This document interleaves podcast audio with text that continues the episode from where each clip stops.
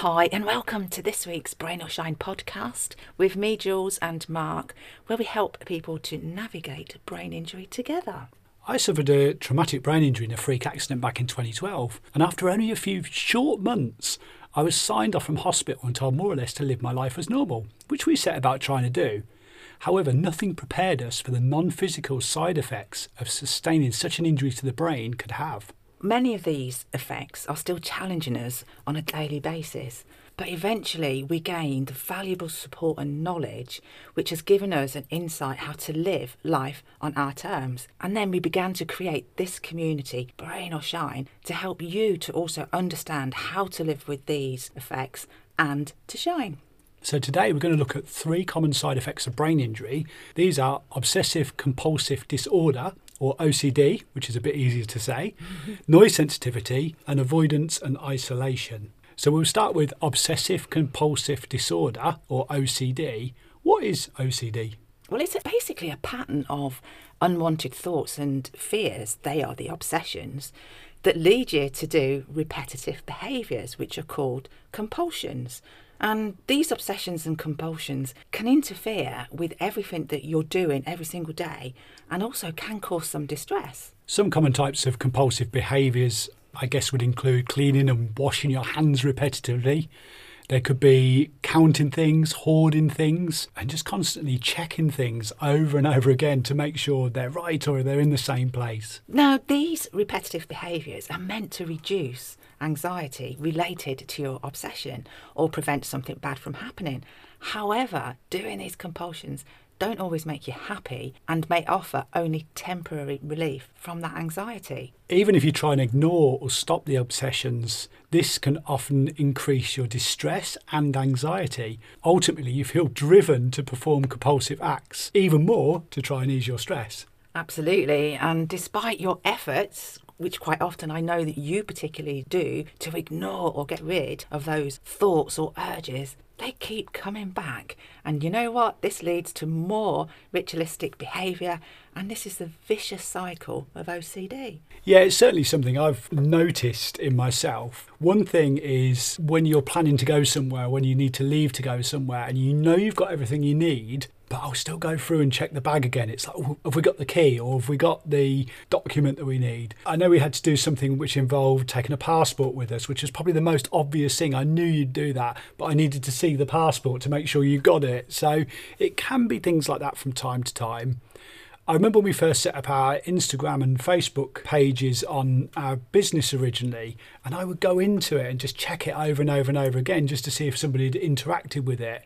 And it got to that stage where I just found that I was checking it so much that in the end you had to take over. I can remember back in the early days, the OCD became apparent, and I would watch you talking to people and having the same conversation, and you were repeating the same things every single time because you had something in your mind. And this was to do with your driving and a company that you were freelancing with and you just seem to have to have this conversation all the time and i didn't realize it was ocd at that point until we'd delved into the effects of your brain injury that we found out oh that's why your behavior changed in that way yeah, it makes it started to make sense, didn't yeah, it? Because absolutely. yeah, I had absolutely no idea, and sometimes I didn't realise I'd had that conversation before as well. So yeah, it was quite yeah. fascinating, really. And your attention to detail now is so heightened that it's almost impossible. Sometimes I get really frustrated because if he's creating a document, for example, and he's putting an image in it, it has to be exactly in the centre, has to be at the exact right size. And he will fiddle with it for ages, where in reality, nobody would know it was less than 1. 0.00001 millimetre out from the centre. But, but Mark I do. would. But I do. yeah. Also, as well, you was typing up a document earlier just with some rough notes on it, and there was a spelling mistake in it. I had to change the spelling mistake. In reality, it didn't make any difference. No. But no. it made me feel slightly better for that moment, and I didn't really stress about it. No. And I think that as the person living with you with the OCD traits is you just have to accept that that's part of their behaviour now and the more that you would like them to maybe not do it or change it, it becomes harder for them to possibly change that. So sometimes when you're seeing that and you do get frustrated, I just go and put the kettle on and make a cup of tea. From my own point of view as well, I do try and walk away from some things and think, you know, that doesn't really matter. Or if you say, for instance, tell me that I don't need to worry anymore about that, I'll trust your judgment on it and think, right, I need to start worrying now. I need to push it out of my mind and think of something else. That's good, and that is another way that you can support your partner or loved one or family member is to explain to them that it's not the concern that they think it is or it's all resolved now and just help them move away from it. So you could almost say that suffering from OCD could heighten the following topic which we're going to talk about and that's avoidance and isolation. So what's avoidance and isolation? Again, these are common side effects of a brain injury, and what they involve is withdrawing from social interactions and situations, mostly due to your fear, your anxiety, or possibly difficulties in your communication or your cognition at that point. Yeah, these are things that I've been really, really aware of.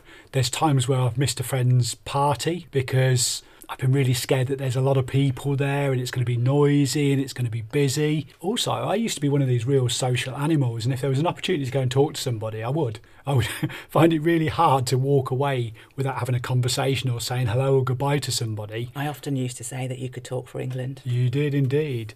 But then I found myself avoiding people because I would look up and I think there's somebody over there, they're going to want to have a conversation and I'm going to really struggle because maybe I'm feeling a bit fatigued or my concentration levels aren't as high. So I would go and avoid that person.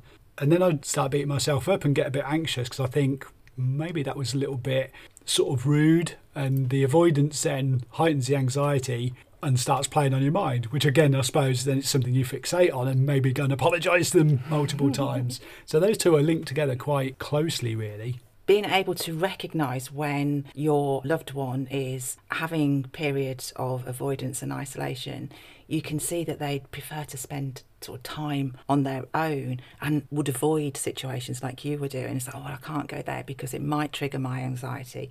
But your anxiety obviously is already triggered.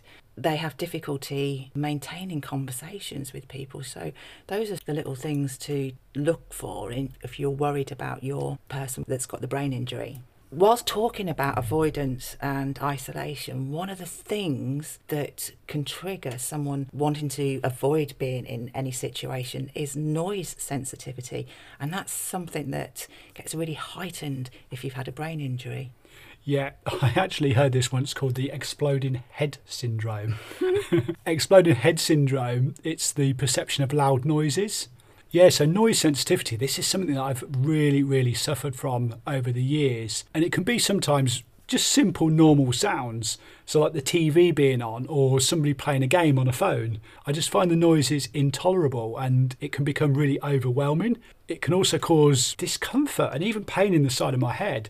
One classic example I can give you is sitting in a coffee shop. So, I can hear somebody making a coffee and maybe the machine's making lots of noises. There's somebody having a conversation over the other side of the room and it just becomes overwhelming. This is caused by the perception of loud noises and it can also happen when I'm asleep this does happen to you quite a lot when you're asleep. And I can see that it elevates a great deal of fear and confusion and distress in you when this is happening. I can feel you shaking in the bed, and it's almost like you're on a plane and you're having like really bad turbulence.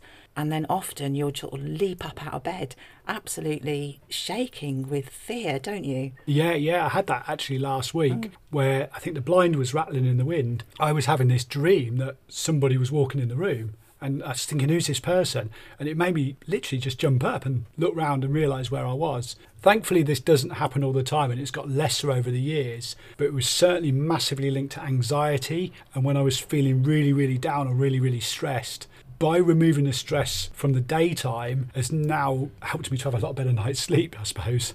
That's very, very true. Something I would hugely suggest that if your partner or person with a brain injury is suffering like this, the best way to try and alleviate it is to calm the days and the evenings and that so that they can get a good night's sleep. In terms of the noise sensitivity through the day, that's quite difficult because very often you don't have any control on the neighbour's dog barking all day, for example, or we've got at the moment, somebody's having some work done in their garden and there's diggers and all sorts going on and it's clattering all day long, isn't it? So when it gets too much, we just go for a walk. Yeah, it's about removing myself from the situation. I feel totally comfortable going into a coffee shop with some friends and saying, Do you mind if we sit over there because it's a bit quieter? It's just about recognising the surroundings. If you'd like to know more about these side effects, learn some coping mechanisms and tools, you can do this via our blogs, webinars, and our online program.